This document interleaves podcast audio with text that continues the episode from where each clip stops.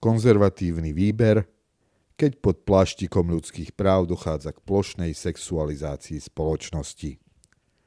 Moje meno je Erik Potocký a prajem vám príjemné počúvanie. Tento týždeň 87 poslancov parlamentu posunulo do ďalšieho schvaľovacieho procesu novelu zákona o rodných číslach – jeho podstatou je, že úradná zmena pohlavia by mala byť možná len na základe genetického testu, ktorý preukáže, že pôvodne priznané pohlavie nie je súladné s biologickou realitou. Človek si tak bude môcť zmeniť pohlavie na základe nespochybniteľného vedeckého dôkazu a nie na základe nejako nemerateľných a v mnohých prípadoch premenlivých pocitov. Ide o síce nepriznanú, ale zjavnú reakciu na podlý krok exministra zdravotníctva Vladimíra Lengvarského, ktorý večer pred odchodom z funkcie podpísal medicínsky štandard pre transexualizmus.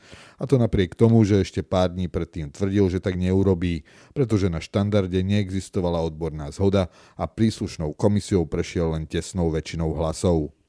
Premiér Heger a poslanci Oľano, teda strany, ktorá Lengvarského na ministerský post nominovala, ho navyše ešte v Lani vyzvali na to, aby stiahol vydané odborné usmernenie, ktorým sa mala začať uplatňovať prax, že na zmenu pohlavia bude postačovať samodeklarácia a súhlasné odporúčanie príslušného medicínskeho špecialistu bez nutnosti chirurgického znetvorenia. Po tohto týždňovom hlasovaní v parlamente samozrejme okamžite vybuchla progresívna bublina, ale to bolo viac menej očakávaným následkom. Bez akcie by však nebolo reakcie. Problémom týchto akcií je to, že výlučne medicínsku záležitosť presúva do roviny spoločenského konfliktu. Ak sa totiž čisto politickým rozhodnutím ide ustanoviť prax, na ktorej neexistuje ani odborná zhoda, nevyhnutným následkom môže byť ešte viac vzájomnej nenávisti. Navyše bez analýzy následkov zasahuje aj do oblastí, ktoré kompetenčne patria iným ministerstvám, školstva, vnútra či sociálnych vecí a rodiny. Žiaľ, nielen v tejto téme pozorujeme trend redukcie človeka na jeho sexualitu, či už ide o rodový pocit alebo orientáciu. Ako by tento de facto animálny pud mal byť základným a zásadným kritériom posudzovania človeka bez ohľadu na jeho ostatné vlastnosti a charakter. Podobné je to aj v problematike v ostatných týždňoch pretriasanej sexuálnej výchovy. Do štátnych škôl začal prenikať podivný v úvodzovkách učebný materiál nielen s explicitným zobrazením vulv a penisov, ale aj s návodmi na masturbáciu, kde ženy nie sú ženami, ale osobami s vagínou a muži mužmi, ale ľuďmi s penismi. Takáto plošná sexualizácia detí má prebiehať už od útleho detstva, No na druhej strane tí istí ľudia, ktorí sa snažia explicitnými informáciami znetvoriť detstvo už deťom na prvom stupni základnej školy, úplne opačne pristupujú k prejavom záujmu či náklonnosti medzi mužmi a ženami. Pomaly každé nepodarené či neohrabané dvorenie v ranej dospelosti, keď sa človek prirodzene snaží hľadať životného partnera s cieľom založiť rodinu, označujú za sexuálne obťažovanie báž útok. Pritom tým devalvujú závažnosť skutočných sexuálnych deliktov. No a k samotnej sexuálnej výchove? Tieto informácie majú byť vo výlučnej kompetencii rodičov. Škola nemá do tejto intimnej sféry právo nejako zasahovať, nehovoriac o tom, ak to robí na základe pedagogicky neschváleného materiálu, či dokonca pozývaním rôznych aktivistických skupín, ktoré o tejto téme deťom prednášajú.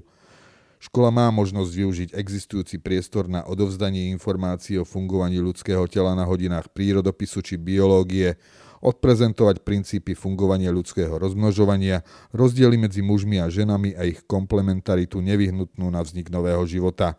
Na hodiny občianskej náuky si môže ponechať informácie o rodine a jej funkciách z individuálneho aj zo spoločenského pohľadu.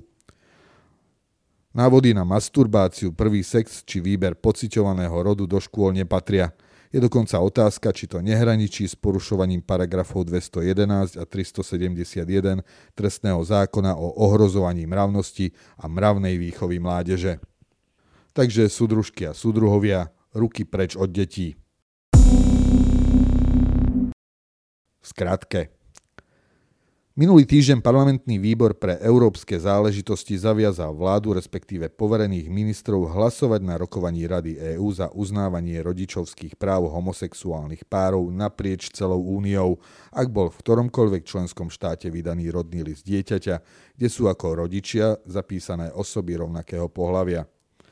Zahlasoval temer celý výbor vrátane Anny Záborskej, ktorá inak pravidelne upozorňuje, ak je niečo v nesúlade s princípom subsidiarity a výlučnej kompetencie členských štátov.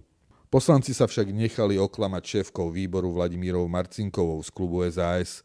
Podľa uznesenia poslanci na rokovaní výboru hlasovali o viac ako 150 bodoch programu.